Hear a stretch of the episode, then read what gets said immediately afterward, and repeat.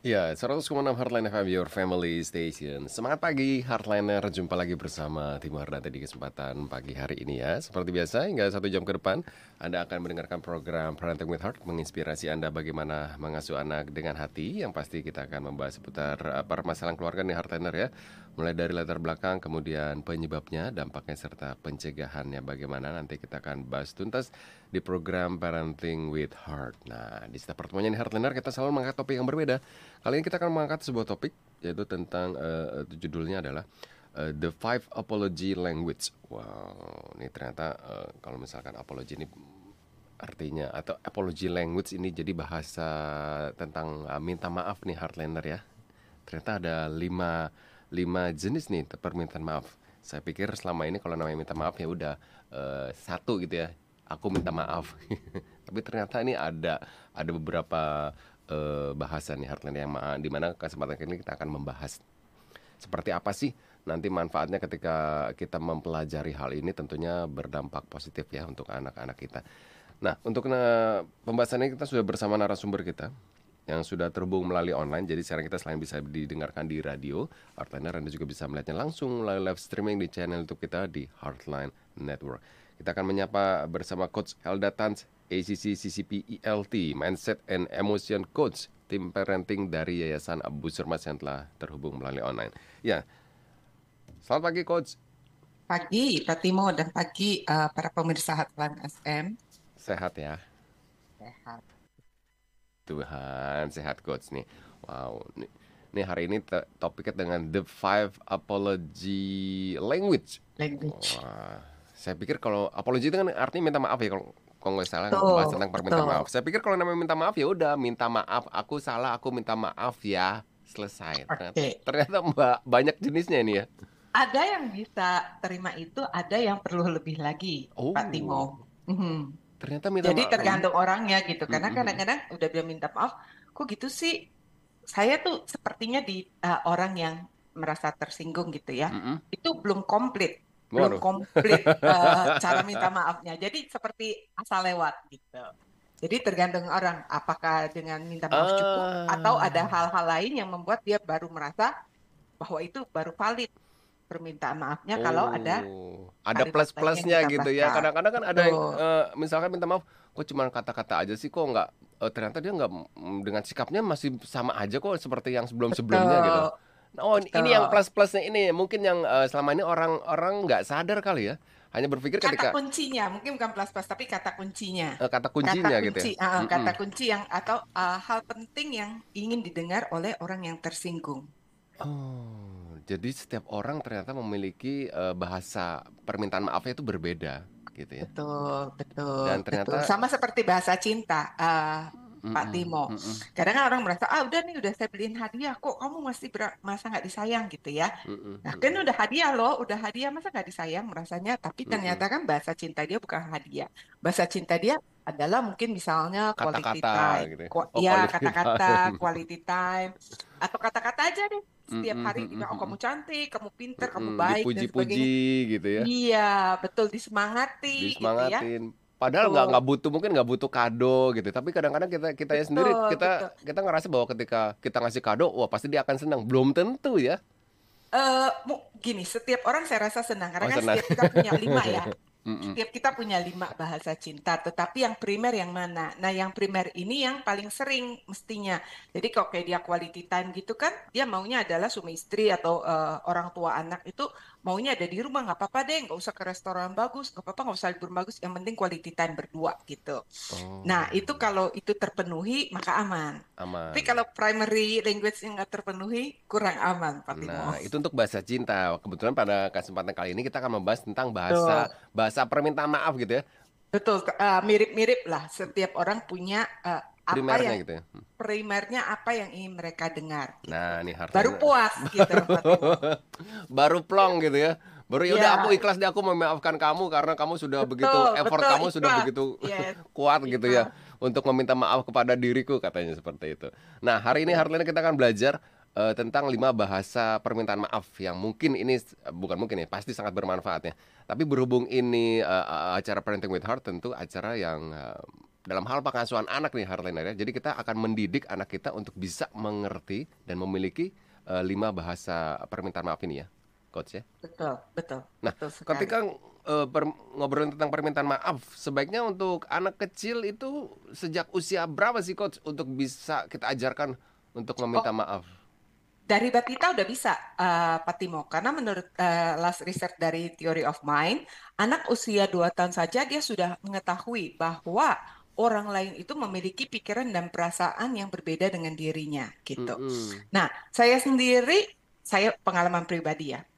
Kan saya dulu uh, guru sekolah minggu. Nah, jadi mm. itu di uh, di gereja saya yang di Jakarta dulu itu kita sering sekali ngajarin anak-anak masih kecil itu kita sebutnya toddler gitu ya uh, kalau ada yang sengaja atau tidak sengaja kita ajarkan mereka untuk minta maaf oh sorry ya will you forgive me nah nanti yang satu juga bilang oh it's okay I forgive you gitu ya nah itu kita sering ngajarin dan uh, mereka bisa ngerti kok Pak Timo sejak dari umur 2.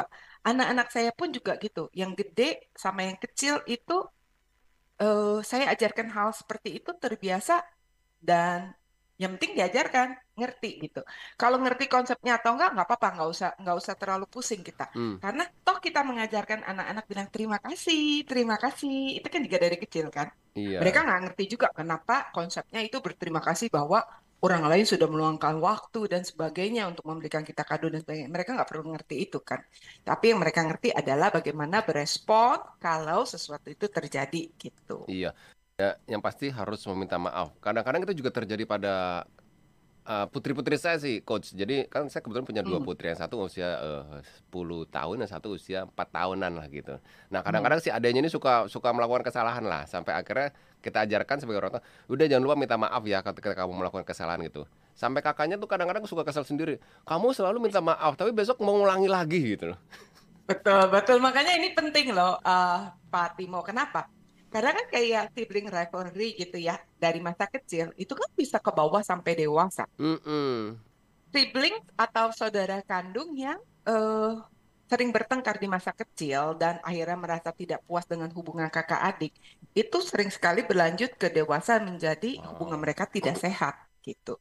Makanya kenapa kita perlu perlu melatih anak sejak kecil untuk mengerti pentingnya uh, meminta maaf dan sesuai dengan umur nanti apa saja sih bahasa-bahasanya kita perlu perkenalkan kepada mereka gitu. Jadi kalaupun uh, yang penting kita ajarkan terlebih dahulu ya mau mau dia akhirnya mengerti secara apa ibaratnya mengerti ataupun mungkin baru hanya sebatas kata-kata saja setidaknya dia sudah mulai bisa mengucapkan permintaan maaf ketika terjadi atau melakukan kesalahan. Betul, gitu ya. itu dari kecil lama-lama hmm. uh, kan datang pengertian ya karena sering hmm. diajarin.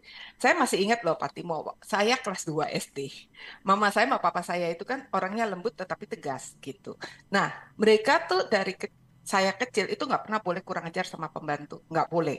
Jadi kalau saya uh, salah itu uh, mereka bilangin lah, mereka bilangin nggak boleh kamu ke pembantu begitu begitu. Nah, saya masih ingat, ini kelas 2 saya ingat. Uh, mama saya bilang, eh pembantu namanya Sri eh si Sri tadi bilang ke kamu, um, ke Mama, kamu itu bandel ya, nggak mau dikasih makan, lari-lari, teriak-teriak, terus disuruh itu malah marah. Nanti dia kayaknya nggak balik lagi sih nih mudik, tanya kesel sama kamu gitu kan. Saya ketakutan, uh. saya ketakutan saat itu, karena kan mama saya ada penyakit jantung, jadi saya agak takut kalau pembantu saya nggak balik, nanti mama saya capek kelas 2 kelas 2 aja udah bisa udah ngerti ya akhirnya mhm. ngerti banget akhirnya yang saya ingat bisa malu ke depan mama saya jadi yang saya ingat waktu itu adalah uh, di belakang mama saya, saya samperin pembantu saya. Saya langsung bilang, Mbak Sri, uh, saya minta maaf, saya begitu ya. Karena saya bandel lah, nggak mau nurut kamu. Uh, kamu pulang dari mudik balik ya, saya pasti akan nurut gitu. Tapi saya minta maaf. Bisa ngerti gitu loh. Itu kelas 2 SD. Jadi hmm. kebayangkan kalau anak remaja gitu ya, seberapa ngerti kita bahwa kita perlakuan kita sengaja nggak sengaja gitu ya itu bisa membuat orang lain terluka, perkataan kita bisa membuat orang lain terluka, dan itu membawa konsekuensi sendiri kan. Kalau tadi kan pembantu nggak balik. Hmm, nah, hmm, hmm, dan kita harus membuat uh, suatu tindakan, salah satunya ya minta maaf, suatu tindakan untuk bisa memperbaiki hubungan itu kan. Apa pun alasannya ya, karena kan sebenarnya kalau misalkan ditelusuri lebih dalam lagi, ternyata permintaan maaf ini karena ada embel-embel di belakang ya kan gitu. Jadi kalau misalkan aku nggak minta maaf nih, ntar nggak balik lagi nanti mama aku terjadi apa-apa, bingung akunya kan gitu. Betul. Bisa uh, sebenarnya nggak harus uh, seperti itu sih. Kak, gini, pernah nggak ya kita nggak sengaja nabrak nih di kafe kayak apa kita nabrak orang gitu kan ya nabrak. Nah nabrak kita nggak sengaja kan, dan kita juga nggak kepikir embel-embel apa ya sehingga saya minta maaf. Tapi kalau kita udah terlihat otomatis ups sorry oh. sorry gitu. Ya mm -hmm. padahal itu unintentionally loh nggak disengaja. Tapi otomatis kita uh, akan mengatakan hal itu gitu mm -hmm. loh karena mungkin memang sudah dibiasakan sejak dini gitu ya. Betul betul. Kalau nggak dibiasakan yang ada di orang oh. gimana sih jalan ini? Orang gimana sih jalan kok kayak gini? Gitu kan. Kalau nggak dibiasakan malah balik nah. kita bisa marah Baik, hari ini Hartaner kita akan belajar nih ada lim, ternyata ada lima bahasa permintaan maaf yang harus uh, kita pelajari dan tentu nanti ini akan baik hub, uh, hubungannya dengan hubungan sesama uh, mungkin pasangan kita ataupun juga kepada putra putri kita. Baik, ya coach untuk jenis-jenis bahasa permintaan maaf nih ada lima nih, mungkin bisa dijelaskan okay. satu persatunya nih coach. Sure. Nah, yang pertama itu adalah pasti perkataan kalau buletnya bilang I'm sorry kalau di barat gitu ya atau saya menyesal. Nah, itu uh, penting banget. Pertama kata yang paling simpel sebenarnya untuk diucapkan segitu aja I'm sorry gitu ya.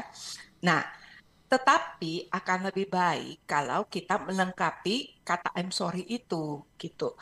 I'm sorry for saya minta maaf untuk apa? Saya minta maaf untuk datang terlambat saya minta maaf untuk memecahkan gelas kamu.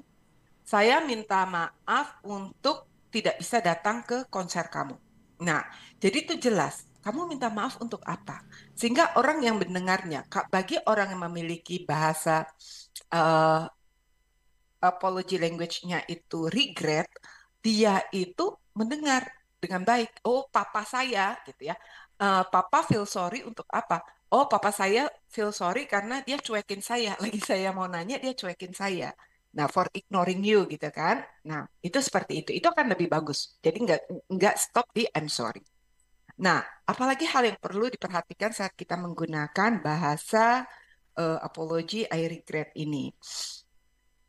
Satu kebiasaan orang kalau ngomong I'm sorry itu pasti kadang-kadang sering ditambah dengan I'm sorry but I'm sorry because tapi ya. jadi ada alasannya nih.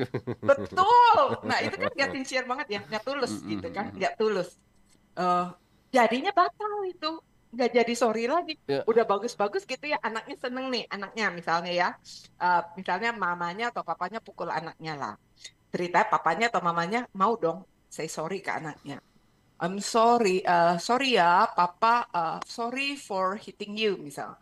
Nah, tapi ini gimana? Sorry ya, ba, uh, uh, I met because saya marah karena kamu bandel. Lah, ujung-ujungnya blame si anak kan? Nah, itu nggak akan pernah ada bunyinya di anak. Yang ada malah bikin tegang.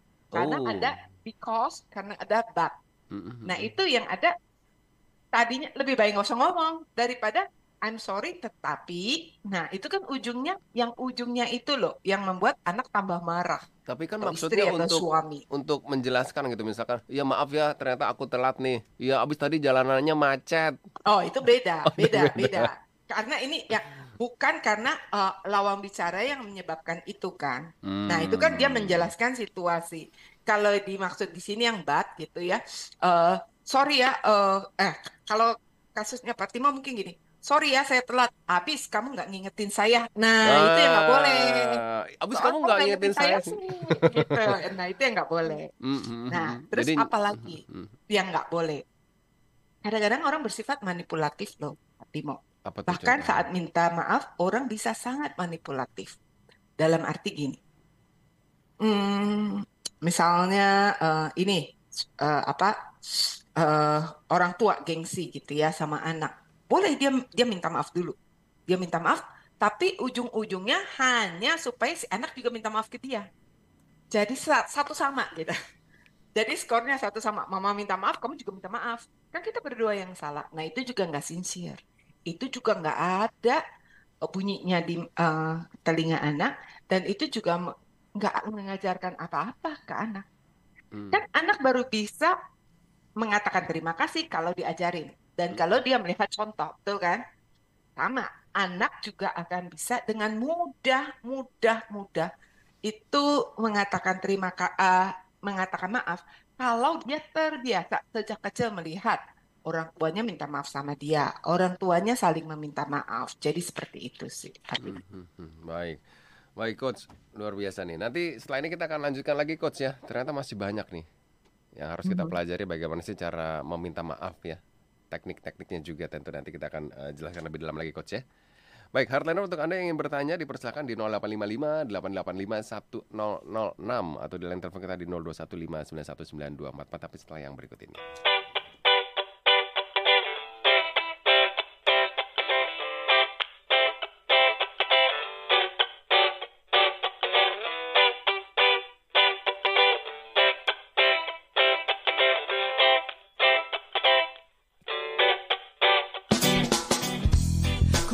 Hangat indahnya sang mentari Membangunkanku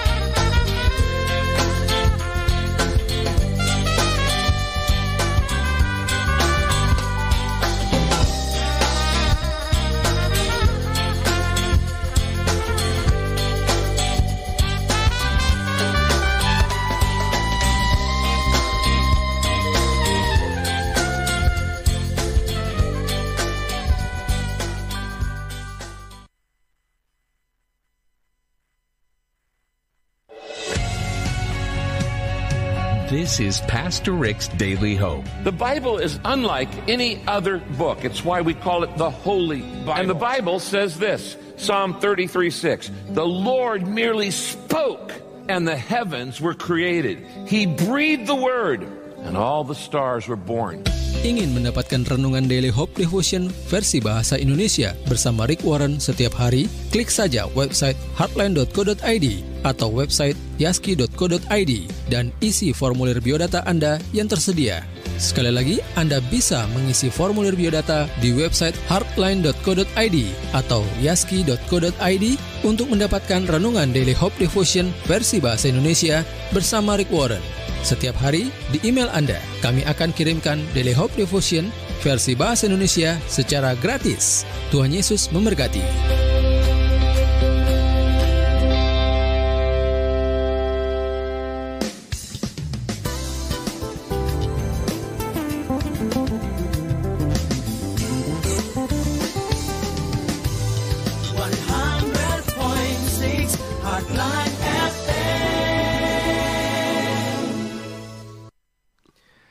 100,6 Heartline FM, your family station. Terima kasih Heartliner. Saat ini Anda masih mendengarkan program Parenting with Heart dan masih uh, bersama narasumber kita ada Coach Helda Tan ACCCCPELT Mindset and Emotion Coach dan juga sekaligus tim parenting dari Yayasan Busermas dengan tema kita pada kesempatan kali ini adalah uh, lima bahasa permintaan maaf nih Heartliner ya. Tadi kita sudah mempelajari satu bahasanya ini Heartliner ya. Jadi yang pertama adalah saya meminta maaf. Titik ya coach ya. Jangan ada embel-embelnya. Ya karena ini karena ini atau tapi ya, kalau mau embel-embel ya itu tadi. I'm sorry for saya ya, minta maaf untuk, untuk apa? uh, bukan ya. saya minta maaf tapi siap. Kemudian apa lagi nih coach? Oke okay, yang tadi uh, jadi kalau yang regret tadi mungkin mm -hmm. saya tambahkan sedikit ya Pak Timo. Itu adalah uh, harus ada kata menyesalnya gitu. Harus Jadi ada, anak misalnya an, ajarkan anak untuk kan ajarkan berarti kan kita ya yang melakukan. Nah, itu harus ada kata menyesalnya supaya anak ngerti kata-kata uh, itu harus keluar dari mulutnya. Nah, misalnya gini, oh uh, mama udah menyakiti hati kamu ya dengan cubit kamu. Gitu. Mama nyesal banget cubit kamu. Nah, kata nyesalnya itu harus keluar dari mulut. Kenapa kalau nggak keluar? Coach? Ya kan ini kan bahasanya regret. Karena oh. ini kan bahasanya regret, maka untuk orang yang uh, bahasa apology language-nya regret, maka harus mendengar kata-kata itu baru afdol hmm. gitu loh, Fatima. Atau misalnya, oh ya, uh, Papa pasti membuat kamu kecewa ya karena Papa nggak bisa datang ke pertunjukan kamu. Papa nyesel buat kamu jadi sedih. Nah, kata Papa nyesel, Mama nyesal. Nah, itu perlu keluar bagi anak-anak yang uh, apology language-nya itu regret. Gitu. Jadi kan mereka juga nanti terbiasa ya. Kalau nanti mereka dewasa, uh, mereka juga bisa dengan mudahnya mengeluarkan kata itu. Gitu. Nah, yang kedua adalah uh, mau mengambil tanggung jawab, bertanggung jawab. Uh, contoh kalimatnya gini, contoh kalimatnya. Mama tahu yang mama lakukan salah. Hmm. Nah, harus ngaku tuh bahwa bukan cuma nyesel tapi itu salah, itu something wrong yang mama atau papa lakukan gitu. Semarah-marahnya mama, mama nggak boleh pukul kamu. Atau contoh lagi, mengambil tanggung jawab bukan nyesel ya, ini beda ya. Tadi mau kata tadi kan, hmm. mama nyesel cubit kamu. Ah, ini mama tahu itu salah. Semarah-marahnya mama, mama nggak boleh pukul kamu. Atau misalnya, papa, papa tahu, papa Papa buat kesalahan yang sangat besar dengan menghukummu nggak boleh hadir ke pesta ulang tahun teman kamu. Saat itu, Papa nggak tahu bahwa perbuatan Papa itu bisa mengakibatkan uh, dampak negatif yang demikian besar antara hubungan kamu dengan teman kamu. Nah, itu harus anak yang punya uh, yang punya apology language-nya mengambil tanggung jawab perlu dengar mamanya tahu itu salah, papanya tahu itu salah. Nah, di dalam hal ini sebenarnya kita sedang mengajarkan prinsip agree dan disagree. Agree apa? Kita agree hari itu kita mungkin punya bad mood. Ya, kita agree. Bukan mm -hmm. bilang kita nggak punya bad mood. Enggak, mungkin kita punya bad mood, agree. Tetapi kita disagree atau tidak agree atau tidak setuju kalau karena kita punya bad mood, kita melampiaskan kesalahan pada orang lain. Nah, seberapa seberapa besar uh, dampak dari orang tua membicarakan hal ini luar biasa. Kenapa saya bilang luar biasa? Karena saya punya pengalaman sendiri juga, Pak Timo. Saat itu saya ingat, sorry, anak saya yang paling gede cowok, mm -hmm. uh, kurang lebih lima tahun lah, pokoknya masih TK, ya. Adiknya masih nursery. Nah, pagi-pagi itu saya lagi bad mood banget, betul-betul lagi bad mood, dan saya lagi sisir-sisirin adiknya yang cewek gitu kan, mau berangkat ke sekolah. Nah, yang anak cowok ini uh, bikin itulah bikin ya, tingkah bikin laku yang aneh-aneh. Bikin, bikin ulah. ulah. Sebenarnya dia nggak nggak bikin ulah sih, dia cuma ayo cepet, hmm. ayo cepet. Karena kita kitanya lagi bad mood gitu ya. Nah, karena kitanya bad mood, wah saya mendadak teriak. Waktu saya teriak, saya kaget sendiri. Ya kan cuma seperti itu. Ini kan saya sadar langsung saat itu juga bahwa saya salah. Tapi karena memang udah waktunya udah mepet banget gitu kan. Akhirnya saya pikir udah pulang sekolah saya pasti harus melakukan sesuatu. Karena saat itu saya juga udah lagi panas nggak mungkin bisa uh, melakukan minta maaf dengan benar lah. Akhirnya saya pulang sekolah saya tungguin. Dia tuh udah lama nggak dimandiin saya karena udah lima tahun udah bisa mandi sendiri kan tapi saat itu saya bilang ke dia saya tahu saya harus uh, rekonsiliasi sama dia jadi saat itu pas pulang sekolah Sadrak, Sadrak, hari ini mama yang mandiin ya. Saya ingat banget. Saya mandiin, waktu saya mandiin dia, saya tuh jongkok, Pak Timo. Jadi mata saya sama dia ketemu, hmm. satu eye level. Hmm. Saya jongkok dan saya pastikan dia dengar saya sambil saya melakukan eye contact ya, sambil melakukan eye contact. Saya bilang gitu, Sadrak, Sadrak, uh, mama say sorry ya. Tadi pagi mama teriak-teriak ke kamu seperti itu. Hampir lagi mulut saya mau bilang abis kamu sih. Hampir lagi. Cuma saya betul-betul ya telan-telan itu dan saya kayak orang eh, tutup mulut saya terhadap hal itu kan. Udah hati saya tuh Aku... gitu kan. Iya aku suka kebablasan ini nih. Betul tapi saya ingat nggak boleh ngomong itu. Terus saya bilang gini eh, mama tahu mama salah ya pertama saya bilang sorry kedua saya bilang mama tahu mama salah semarah-marahnya mama tanpa bawa-bawa dia ya semarah-marahnya mama, mama nggak boleh teriak-teriak sampai kamu kaget kayak gitu. Karena hmm. dia agak ketakutan gitu kan. Benar-benar saya waktu itu marah. Semarah-marahnya mama, mama nggak boleh teriak kayak gitu. Mama salah. Sadar forgive mama enggak? Langsung itu senyumnya ya. Anak saya memang tipe lembut yang cowok. Itu segede sampai setengah muka gitu ya. Itu senyumnya sampai setengah muka. Dan yang amazing, saya sampai kaget. Dia kan agak-agak cemburu waktu itu sama ya. Saya sampai kaget. Itu ada kali ya sampai dua minggu. Anak cowok saya itu manis banget. Adiknya, adiknya mau ngapain ya? Adiknya mau, adiknya agak-agak ini ya. Adiknya mau apa pun boleh. Saya sampai kaget itu. Saya sampai kaget wow. Power of mm -hmm. saying sorry. Itu saya kaget. Dua minggu ada saya liatin. Ya ampun, Padahal sayang saya emang itu sayang adiknya, cuma kan sebenarnya dia saat itu iya, lagi kadang-kadang suka cemburu, cemburu gitu ya. Hmm, karena saya lupa lah kenapa karena cemburu. Pokoknya mungkin karena saya pas lagi deket gitu ya, adiknya lagi kolokan. Nah, saya sampai betul-betul saya nggak ingat persisnya, tapi saya ingat pokoknya adiknya apain dia oke okay, oke okay, disayang saya sampai kurang lebih dua minggu udah hanya beres lagi tapi dua minggu itu extraordinary sweetnessnya dia gitu loh. Hmm. Itu benar-benar saya nggak akan lupa hmm. itu. Nggak nyangka gitu, ternyata dampaknya itu luar biasa gitu. Ya. Oh luar biasa, dua minggu Pak Timo. Dua minggu. Dua minggu diapain aja oke. Okay. Padahal, dua minggu diapain aja oke. Okay. Padahal awalnya dia sangat cemburu dengan adiknya ya. Nggak, nggak sangat sih. Mereka tuh pada dasarnya uh, saling sayang, bukan yang yeah, tipikal yeah. ini, bukan tetapi pada saat itu dia merasa adiknya kayak agak lebih dekat ke saya. Uh, uh, uh, mungkin saya sedikit lah, sedikit, sedikit lebih mm, mm, ke adiknya yang cewek ini. Nah, wow. jadi uh, dia juga mau dapat perhatian kan. Itu kan kayak saya kan kalau udah itu ya, kalau dia kan nggak saya sisir-sisir gitu kan. Nah, itu benar-benar amazing. Saya sampai sampai sekarang saya kaget itu the power of saying sorry. Wow hanya dengan kata-kata permintaan maaf ini ya. Betul, betul. Luar itu biasa. saya mau semua orang tua tahu. Hmm. Penting banget dan itu akan membuat uh, apa ya? Dia tidak punya kepahitan ke kita. Karena kan saat kita marah, kita apa, sebenarnya itu kan melukai hati dia dan melukai self esteemnya dia. Hmm, hmm, hmm. Gitu loh. Nah, dan itu tadi ya, ketika kita minta maaf jangan ya eh, eh, mama atau papa minta maaf ya. Abis sih kamu, nah, itu stop ya, jangan dikeluarkan kata-kata Harus itu. kunci itu. Harus dikunci. Karena kalau misalkan abis sih kamu, wah itu udah itu bukan minta maaf namanya.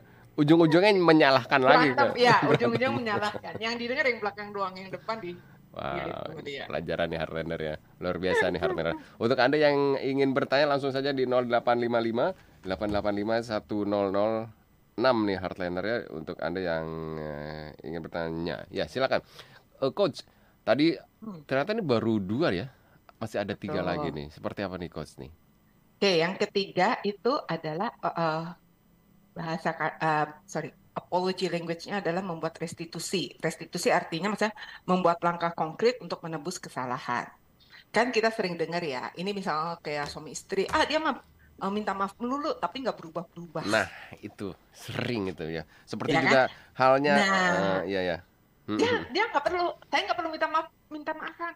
Yang penting kamu berubah. Nah, itu bahasa uh, bahasa apology language dari orang tersebut. Hmm. Nggak usah minta maaf, nggak apa-apa. Nggak usah merasa bersalah, nggak apa-apa. Yang penting kamu berubah. Nah, itu bahasa uh, bahasanya berbeda lagi kan? Hmm, jadi bukti Nah. pembuktian nih ibaratnya. Betul. Hmm. Nah, contohnya apa? Eh, kita bisa mengajarkan anak, misalnya anak pinjam komik nih, kakak adik pinjam komik, sharing, sharing komik.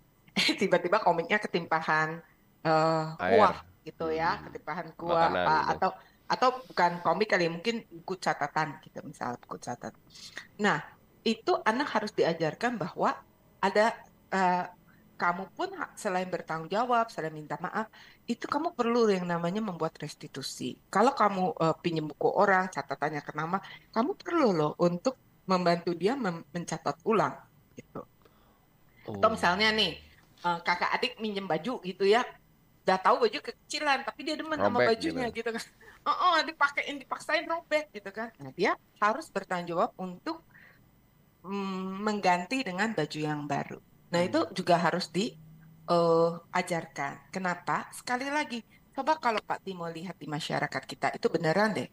Banyak banget yang cuma, eh maaf, anak saya nggak sengaja. Misalnya anaknya main nih ke rumah teman, anaknya main ke rumah. Eh, terus ada Gucci yang bagus, misalnya pecah. Karena anaknya itu nggak pernah di, kan banyak ya, anak yang nggak pernah diajar untuk behave dengan benar. Ya, mau lari, mau lompat-lompat di sofa orang, didiemin. Namanya anak kecil, excuse-nya begitu. Padahal orang tua nggak mampu untuk mengajarkan anak itu behave tuh gimana. Nah, misalnya terus tiba-tiba jatuh, barangnya mahal. Kan sering orang nggak mau ganti.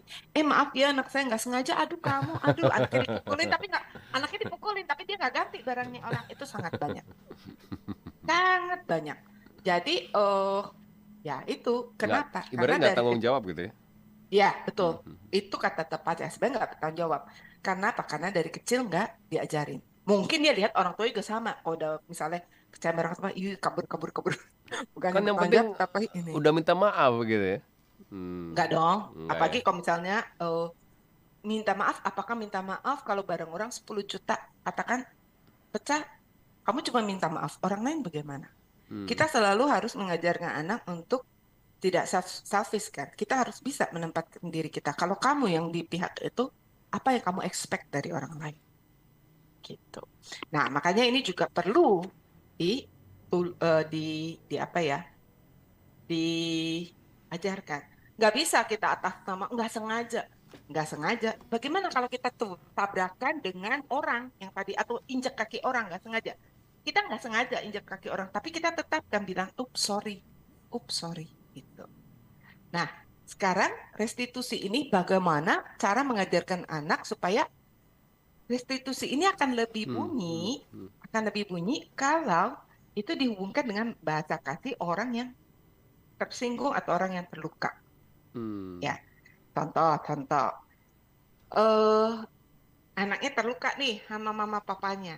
Nah, si anak bahasa kasihnya ini word of affirmation. Artinya dia perlu sesuatu yang eh, membangkitkan, kata-kata yang membangkitkan.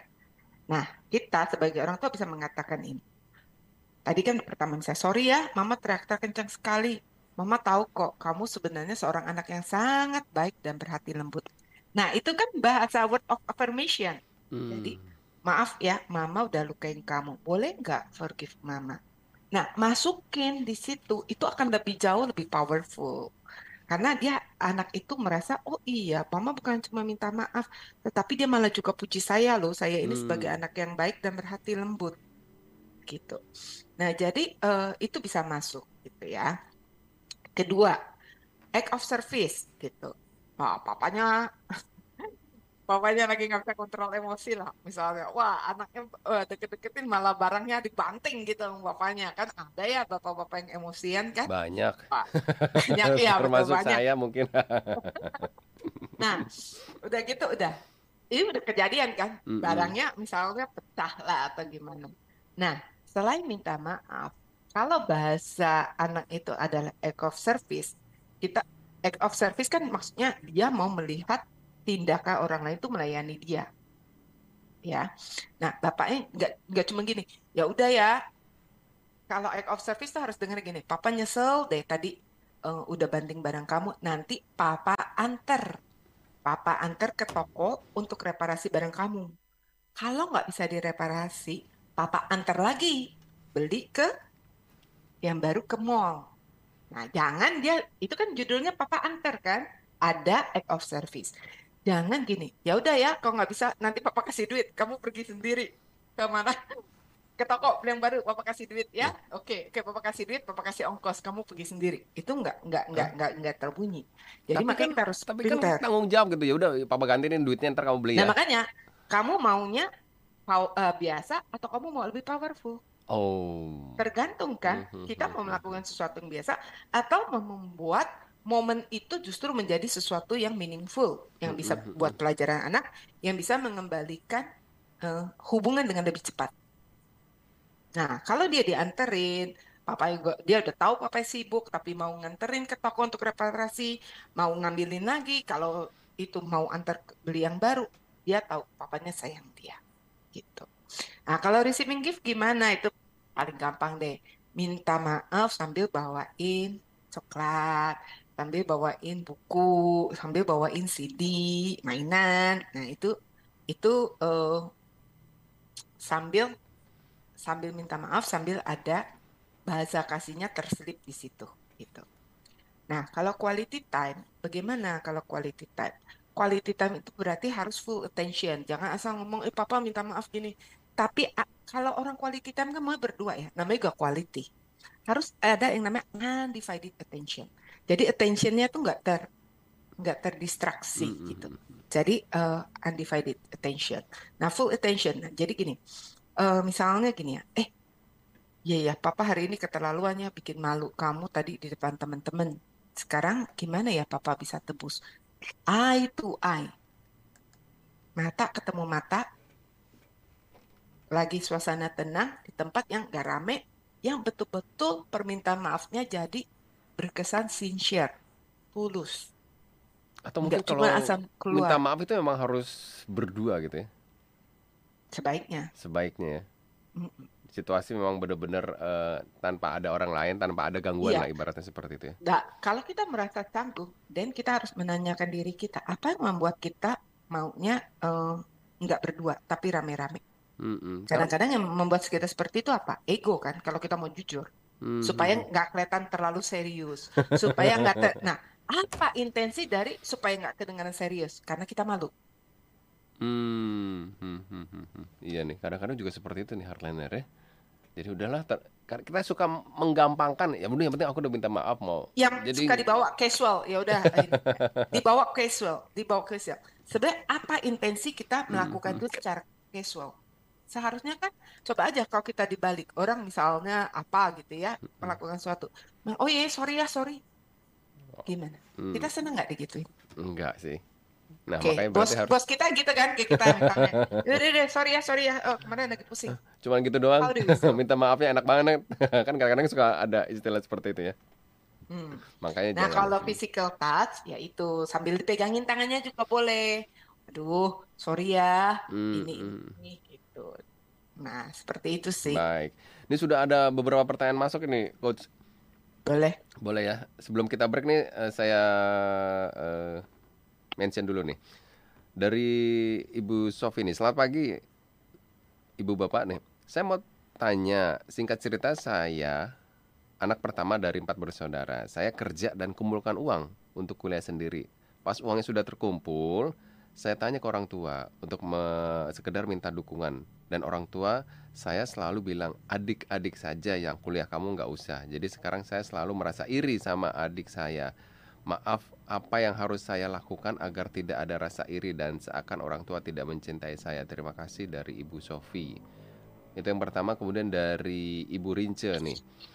E, dari Ibu Rince, saya mau tanya, bagaimana cara meminta maaf karena saya bersalah dan mengakui kesalahannya, tetapi orang yang saya temui tidak mau meminta maaf, tidak mau memaafkan saya. Jadi saya bi serba bingung. Terima kasih dari Ibu Rince. Nah, Nanti dijelaskan setelah yang komersial break ini, coach ya. Oke, okay, thank Baik. you. Hardliner untuk Anda yang ingin bertanya di 0855 885 1006 atau di 0215 919244 tapi setelah yang berikut ini. bagaikan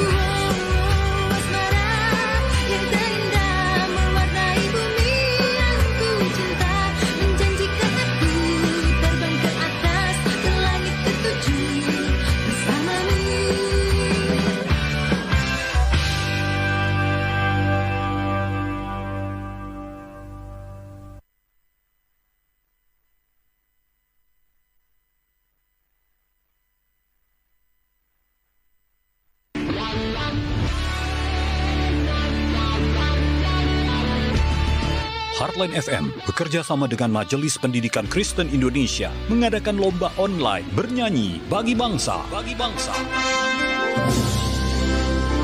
untuk menyambut Hari Sumpah Pemuda 28 Oktober 2022. Bernyanyi bagi bangsa, lomba secara online bagi pelajar sekolah berusia 13 sampai dengan 19 tahun se-Indonesia. Keterangan lebih lanjut, kunjungi www.heartline.co.id. Peserta akan mendapat e-sertifikat kepesertaan. Peserta akan mendapatkan seminar kebangsaan, rebut hadiah berupa piala Pangdam Jaya, dan uang tunai untuk peringkat 1 sampai peringkat 3. Info lanjut, bernyanyi bagi bangsa untuk menyambut Hari Sumpah Pemuda 28 Oktober 2022. Klik www.heartline.co.id atau WA 0811833306. Bernyanyi bagi bangsa didukung oleh Panglima Kodam Jaya, Bapak Mayor Jenderal TNI Untung Budiarto.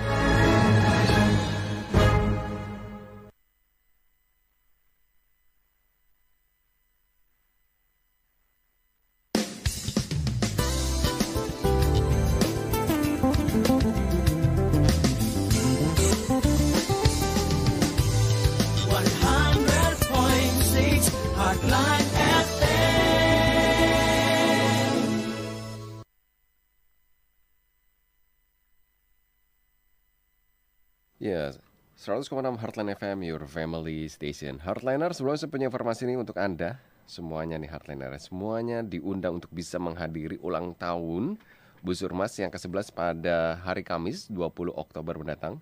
Akan ada Zuminar Dream and Rise Up yang uh, melengkapi peserta bagaimana cara meraih atau mengejar mimpi Anda.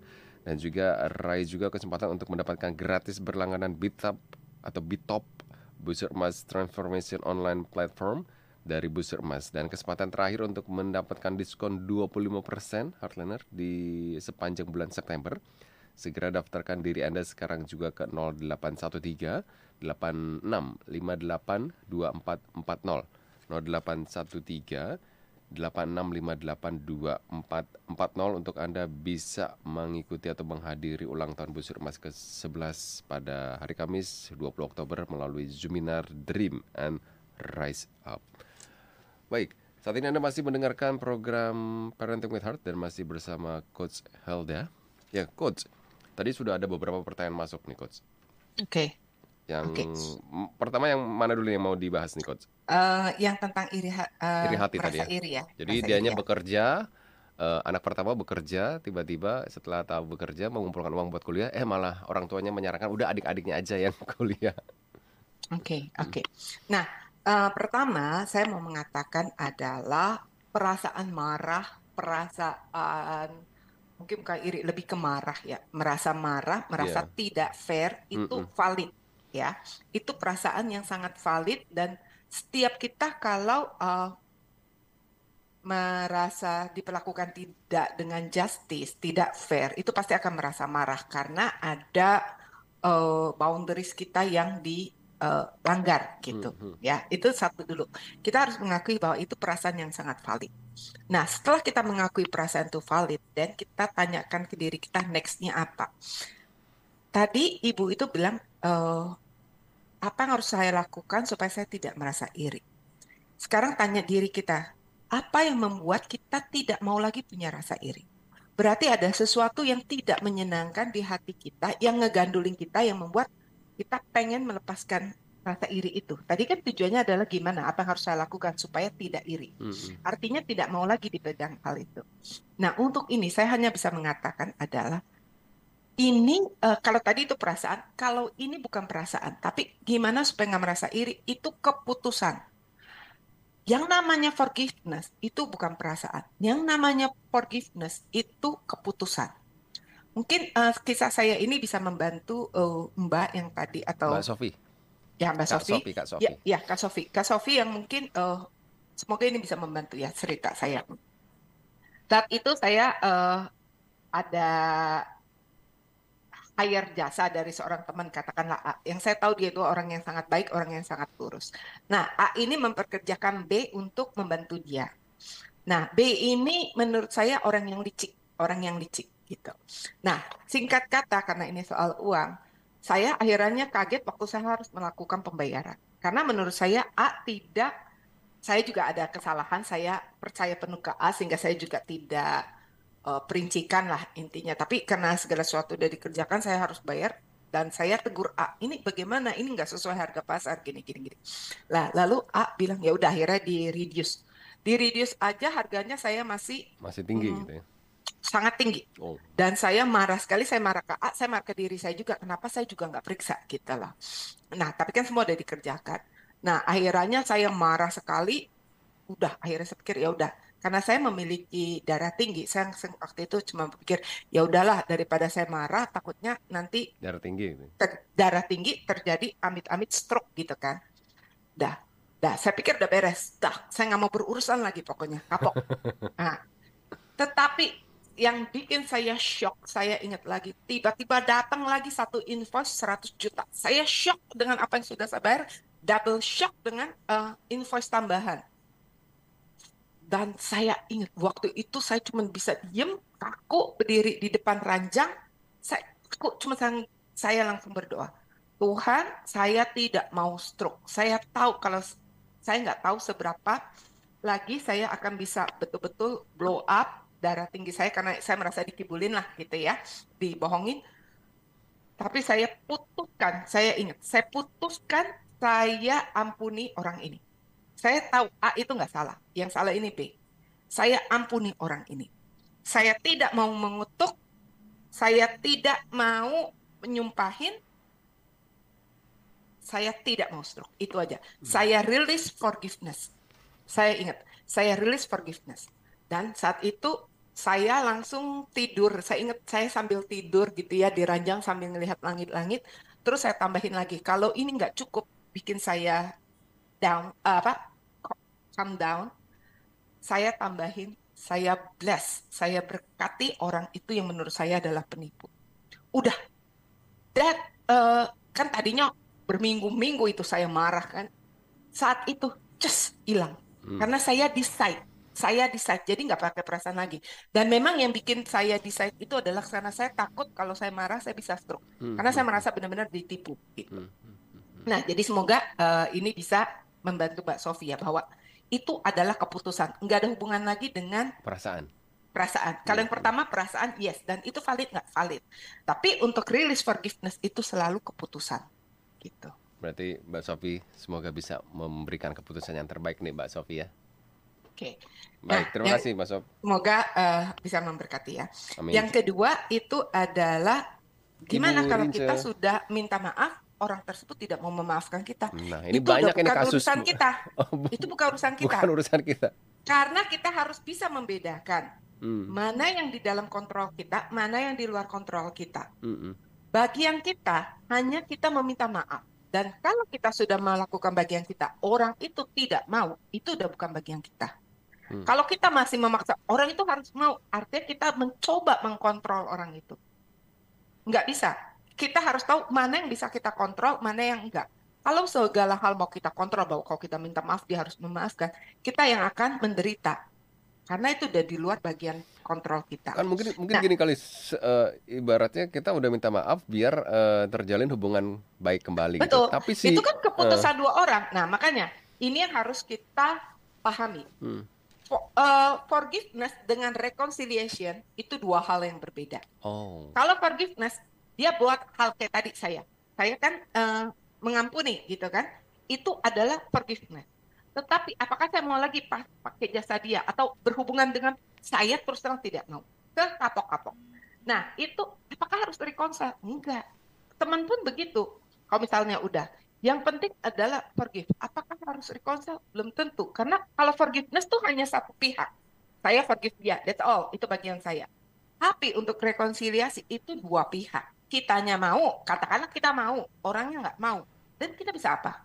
Nggak hmm, bisa. Hmm, hmm, dan tidak selalu orang kesalahan ya kadang entah di gereja, tadi malah bahwa kalau udah baik-baikan, terus kayaknya uh, bisa jalan bareng apa? Nggak harus, nggak harus. Itu kadang-kadang jadi uh, minta maafnya semu, seolah-olah baik, tetapi hati belum meng, itu nggak ada meaningnya, nggak ada meaningnya. Dipaksakan, wah harus uh, jalan nggak ada meaningnya hanya terlihat tetap bersama tetapi di hati tetap terpisah. So, uh, mudah-mudahan mengenali kedua hal ini bisa membuat hidup kita lebih tenang. Baik, terima kasih untuk uh, untuk Coach Helda ya. Semoga Ibu Rinca terjawab ya. Sudah ada yang masuk lagi masih ada beberapa nih coachnya. Semoga waktunya cukup ini coach ya. Oke okay, oke. Okay. Ada dari Ibu Silvan selamat pagi uh, Bung Timo dan juga Ibu Helda memang benar kalau seorang anak baiknya diajar dari kecil untuk berkata minta maaf itu merupakan kepuasan tersendiri bagi orang tua. Aku mendidik anak-anakku di usia kecil sungguh membuat anak kita juga ke, uh, kepada siapa pun dia akan bicara maaf tanpa canggung dan gak mau mengulanginya. Pernah anakku bermain dengan temannya dan ada temannya mengambil mainannya yang lain dan anak itu menangis. Dan anakku menghampiri anak itu dan memujuk anak itu sambil memeluknya dan anakku berbicara please jangan menangis. Aku akan bicara dengan dia. Maksudnya eh, kepada anak yang ngambil mainan. Dan berkata Jenny tolong kembalikan mainan Debbie. Kamu boleh pinjam mainan aku apa aja. Kasihan Debbie gitu lalu Jenny mengambil mainan anakku dan mengembalikan mainan Debbie. Dan Intinya pemandangan ini membuat saya senang artinya nggak sia-sia. Aku mendidiknya saat itu anakku berusia 2 tahun. Sungguh bangga aku. Itu saja pengalaman indahku buat anakku. Terima kasih Bung Timo. Mantap mantap mantap, mantap, Bu. Anda berhasil menghasilkan anak yang uh, memiliki hati yang baik. Nah ini juga ada pertanyaan yang uh, dari dari uh, YouTube. Ada ibu atau kaki kini selamat pagi bertanya untuk tahu bahasa kasih anak itu bagaimana ya? Terima kasih. Wah, ini kan bahasa okay. kasih sudah banyak. Oh, bahasa ya. kasihnya ya, bahasa kasih ya. Paling gampang kalau dia remaja ya bisa ditanyain apa sih yang membuat kamu paling senang? Apa hmm. sih perbuatan yang membuat kamu yang dilakukan orang terhadap kamu membuat paling senang? Hmm. Kedua, kita juga bisa observe. Kita observe-nya gimana? Dia itu terhadap kita seringnya apa? Kayak kayak anak saya lah ya, dua gitu ya. Nah, yang satu tuh serang sampai sekarang sampai kelas 11 tuh tiap malam masuk ke kamar saya.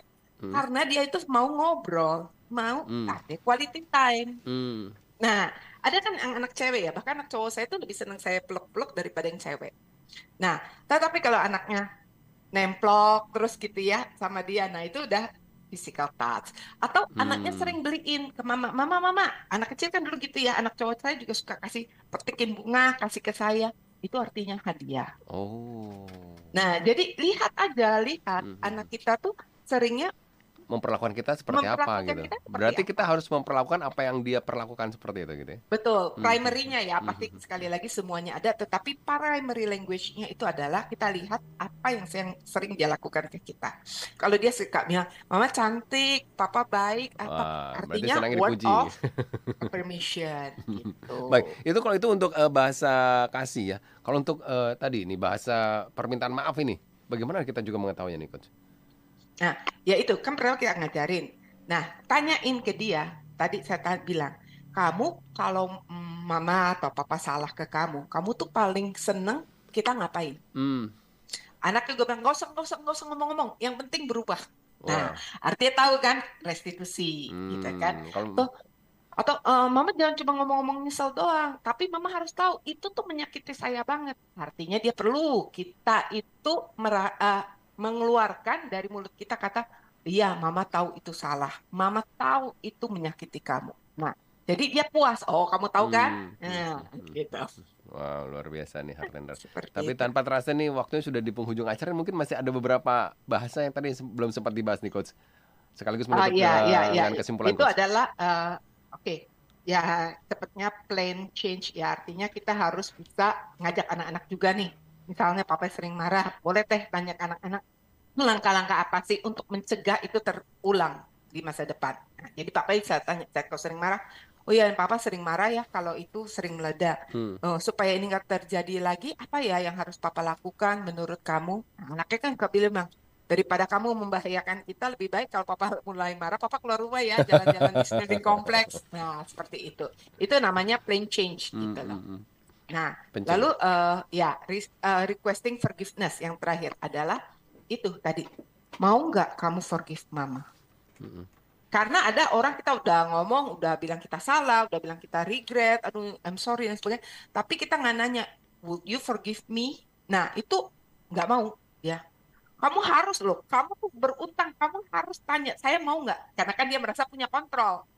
Saya itu boleh forgive kamu, boleh enggak, ya kan? Nah, itu ada orang yang pengen sekali uh, dengar, would you forgive me? Sehingga dia merasa, oke, okay, saya akan forgive. Jadi dia merasa dia memberikan forgiveness itu kepada mamanya atau papanya hmm, gitu. Hmm, hmm. Atau suami istri juga sama sih. Nah, jadi kita tahu uh, untuk memperlakukan dari lima bahasa ini kepada entah itu pasangan kita ataupun anak-anak kita ya dengan cara apa nih coach?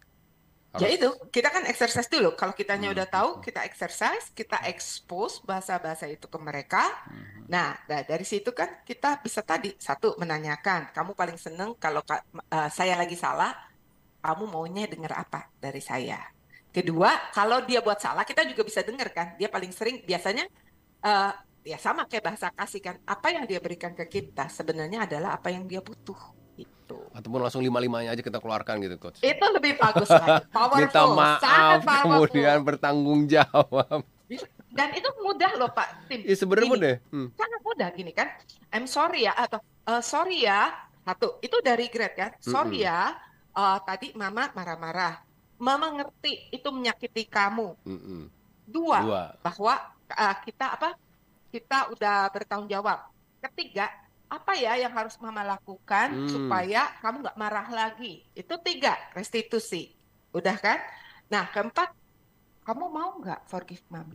Mm. Nah, cuma satu paragraf, tetapi wow. itu sangat powerful untuk uh, membuat hubungan menjadi baik kembali dan mencegah hubungan dari yang namanya broken relationships. Sayang banget orang pada banyak yang nggak mau menggunakan atau gengsi atau tidak terbiasa untuk meminta maaf. Iya. Sangat iya. sayang. Padahal sederhana coach ya. Kalau misalnya dipikir-pikir ini sederhana sekali. Ya. kita punya hati yang humble hmm, enough hmm, untuk hmm, mengatakan hal itu. Hmm, hmm. Jadi nanti closingnya langsung yuk kita makan-makan yuk gitu. Boleh. Bisa makan atau anak bilang ya udah kita di kamar aja ya cerita-cerita. Kalau dia quality time. Wow, jadi memang harus mengerti juga bahasa kasihnya seperti apa gitu ya. Jadi dipadukan oh, gitu ya. Luar itu biasa super coach. powerful. Super powerful. Juga super powerful sekali nih coach pada kesempatan pagi hari ini luar biasa. Terima kasih coach sudah dibukakan Sama-sama. ini kepada hardliner semua juga. Hari ini kita belajar banyak banget. Atau mungkin uh, Coach Zelda bagi hardliner yang ingin bertanya lebih lanjut nih Coach, bisa menghubungi ke mana Coach? Oke, okay, kalau uh, teman-teman mau ngobrol, boleh teman-teman datang ke IG saya di uh, akun saya adalah at coach underscore underscore Helda underscore Tan. Sekali lagi, at coach underscore Helda underscore Tan. Baik, sekali lagi terima kasih Coach. Sehat selalu. Sama-sama Pak Timo. Sama-sama Pak Timo. Thank you juga. Kita ketemu lagi di lain kesempatan. Share, Pak. Siap. Ya demikian Heartliner perbincangan kita bersama Coach Helda dan jika Anda merasa terberkati dengan siaran kita jangan khawatir ya siaran kita bisa ditonton ulang dan bisa Anda bagikan link-nya, uh link channel YouTube-nya kepada orang yang Anda kasih. Saya Timo Ardanto undur diri, keep on growing and never give up.